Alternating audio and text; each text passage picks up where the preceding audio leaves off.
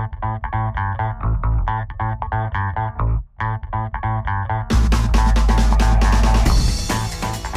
back to the Pitch Pod, everybody. We hope everyone is doing well out there.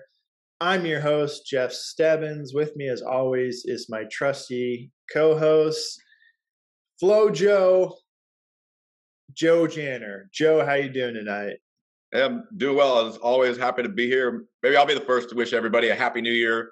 Looking forward to 2023. And as always, again, glad to be a part of the Pitch Pod. Yeah, happy New Year's to yourself. We're hoping at the Pitch Pod and and and hoping for everyone out there that we have a, a, a solid 2023 and and and have good things happen for sure. Um, so right now we are looking at the previous match that we previewed, which was Man City versus Everton.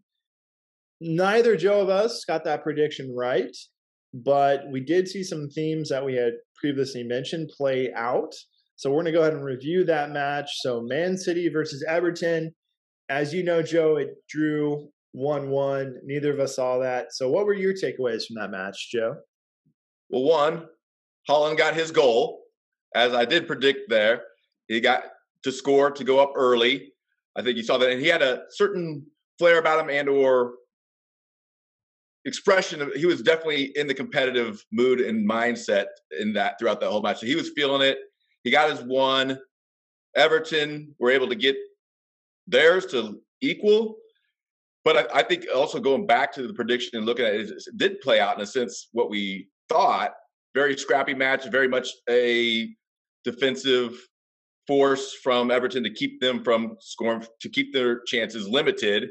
They got their one, and I think going into that, Everton drawing is a good result for them at this stage. Getting that one point out of the contest is good for them. Uh, it was well contested. I think probably maybe it could have gone Manchester City's way, had a couple of chances been converted, but I thought overall, it's again about what we had thought it was going to be. Minus, I thought there'd be more, more goals, but it didn't happen. But in terms of the the play, the style, the the characteristics of the match itself, it did turn out to be about what we suggested. Yeah, yeah, I definitely think so. Uh, I as well thought Haaland would at least get one, and that puts him to 21 goals this season. So so far, Joe, I don't know if you made a New Year's revolu- resolution, but I, I think I mentioned, I think you previously mentioned that you were interested in a push-up challenge where you match Haaland and his goals scored throughout the season. Are you still thinking you're going to do that uh, with he, with him on this pace? Yes, let's do it. I would drop down, give you 21 right now, no problem. Oh, then, okay, wow. And as he goes as he goes along, I mean, could he hit up to 40? Well, well, guess who's got to drop down and show you that I can do 40 push-ups. So yeah, the challenge is on. Happy New Year challenge. Love it. All right. New Year's resolution. Awesome. Awesome. I'm, I'm glad you're taking that challenge on. I don't think I could do 10 right now. So, uh, you know, maybe I'll choose a different player, haven't been successful as a season to match.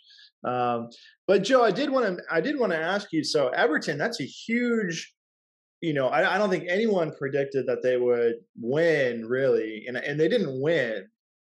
But does the fact that they, you know, had a draw with the number two team in the league, Man City, does that kind of help Frank Lampard and does that help build momentum in the Everton system and build a little bit of belief around their manager? How significant is that draw with Man City that we just saw? I think it's massive in the sense that in that contest on that date to get the draw is very significant for, like you said, getting additional confidence or building up, something to build from, if you will. I think if they would have looked at, at the beginning of the season and circled that match on the calendar, with no matter where they were and how many points and where they, you know, how far they were from the bottom or in the top six or whatnot, they would looked at if we go to Manchester City and draw, that's a good result. So to have it play out that way now is still as significant and still important for the management and the team. So they probably, hopefully, will build from it. I, would, I can't imagine that not being the the thing that they build off of going into the next match. For sure. And I did want to briefly mention uh, as I watched the game, and we talked about this pre show as well. You know, it's not just Haaland for Man City. I mean, obviously, he's the goal scorer, he is the guy. But as you watch that game, you see De Bruyne, Uh, I was most impressed with Mahrez that match, just because that assist that he set up for Haaland in traffic in the box, making that dish. It, I was really impressed with Mahrez. Um, is there anything you want to mention about him specifically? He's always been a very dynamic player. I thought I think that going back a year and two years, maybe underutilized in Pep's system, but definitely this year, this season, finding his time and, and being productive and making the most of it. And that's what you need to do in that level of competitive side when you have players waiting just to take your spot right behind you. You got to show up and you got to compete and you got to produce and get the results. And, and I think that, as you mentioned, the assist there is, is huge. That's part of how Manchester City will continue their success is having multiple players in place that can create and be an attacking force to reckon with. Absolutely, absolutely.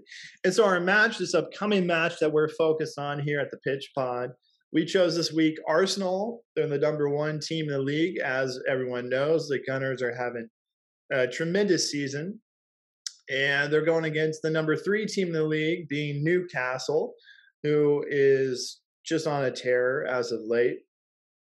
We're looking at 43 points for Arsenal versus 34 points for Newcastle. So far, the predictions out there, most people are giving Arsenal the nod at 53%. They're saying Newcastle has a 23% chance so far, and then a draw they're thinking is a 25% thus far. So most people are giving quite a bit of uh, the likelihood of winning to Arsenal, which is fair, but I don't think we should, you know, write Newcastle off by any means, especially with what we just saw in the Man City Everton game. So, Joe, what are some of your initial thoughts on this Arsenal v Newcastle match that's coming up? Looking at Arsenal to begin with, I think it's probably why they're favored as much is due to their last two results and the means and ways they've gone about it. In both the last two contests, they've had several goal scorers. I think that's always an indicator of a, a good team in the sense that they have many people that can contribute and, and show up on the score line with goals. And I think in the last two contests, doing that is probably what gives them a favorable advantage going into this because of their ability to possess, to dominate on the ball, create chances, and score as through several different means and several different ways. So I think that's probably what lends itself to that advantage as of right now going into this. It is a home match for them as well. But I think you have to look at what Newcastle's done specifically on the other side of the ball, what their ability to limit goals. They are the leading in the least amount of goals allowed 11 goals in 17 matches. That's phenomenal. Looking at how they've been able to keep other teams from scoring, can they keep it up against Arsenal? And it, you have to think, yeah, that's something that they can do. So that's kind of where I'm looking at is to see, you know, one, you got a strong attacking side, team that has multiple players that can score goals versus a team that's been very successful up to this point within the league, uh, disallow or denying the opportunities of those teams that have been attacked. So I, am looking forward to this one. I think it's going to be a really well contested match. Yeah, absolutely. I, I agree. Newcastle's strength is their their defense and and not letting the ball get in the back of the net. Absolutely. Speaking of players for Arsenal that can do that, that are threats, absolutely. We have Saka and Martinelli specifically um, that I think could really play a big role in this upcoming match. Is there anyone else that we, you know, Newcastle should be looking out for um, for this upcoming match? I think you got to be looking out for Odegaard. His, play has been phenomenal. I mean, his ability to create chances, the means to find that just right pass through ball, perfect pace, perfect weight to it, to find those two in the attack. I think he is one of the reasons, if not the top reason, Arsenal's done so well this season. He's really found his form. He's really found his role, what he does well. Again, it's I that's the guy that can make or break, if you will, the the attacking element of what Arsenal will bring to this. So I, I definitely would highlight and focus on Odegaard's performance as a key indicator of how they will do in this upcoming match and throughout the rest of the season. Yeah, that makes sense to me. Makes sense. All right. Uh, anything additional you would like to add on, like lineups or strategy or anything like that? Or are you expecting that we'll just see basically what we have been seeing thus far? Obviously, Jesus is out, but besides that, are you expecting a typical lineup from both sides?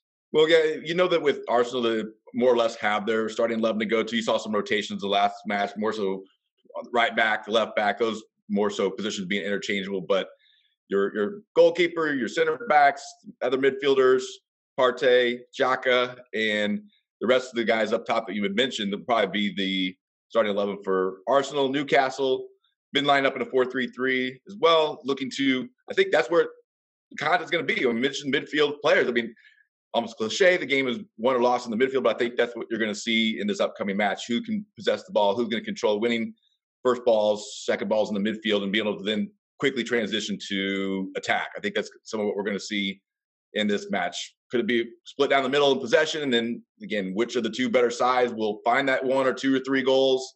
Don't think we're going to have one or three goals from either side. I'm actually looking at being a, a little bit limited in the number of goals scored in this upcoming match. Yeah, and, and you said it. If if Newcastle's going to be in this, then maybe they're going to have to rely on a good counter attack and really catch Arsenal off, you know, uh, off guard. So I'm ready for my prediction, Joe. This time I'll go first, and uh, you. This is a tough one for me. You know, there's both teams are so good and having such a good season. It's hard. And with the attack of Arsenal versus the defense of Newcastle, I'm struggling with this one. But here's what I'm going to say I'm going to say it's going to be a one to one draw for this match. Okay. So maybe not the most exciting of predictions, but I think it's going to be a really well contested match. And I'm going to go 1 1 draw go a little, little bit differently in the sense that I, the way that again Arsenal's been scoring in the last couple of matches, I think they keep that up. I think that form is there. I, I see them getting, like I said, I don't see them scoring the three, so I, I see them scoring two. Newcastle does have a means of way to produce their own goals in a sense. So I'm looking at Arsenal at home winning two one. All right, that's pretty fair prediction. We're both, you know, both think it's going to be a tight game. It should be fun, should be exciting. Um, I just want to say before we wrap this up, hopefully everyone out there had a great New Year's Eve, and hopefully everyone has a great New Year ahead of them. 2023, it's going to be great, and uh, I can't wait to see this match and more upcoming matches this year. So Joe, thank you. And um, everyone out there, please like, subscribe, tell your friends, tell your neighbors, tell your parents, your brothers, your sisters, tell everybody about the Pitch Pod if you like what we're bringing, the content. And uh, they're always welcome to join us on the pitch. So, yeah, please like, subscribe. And as always, keep pitching out there, everybody.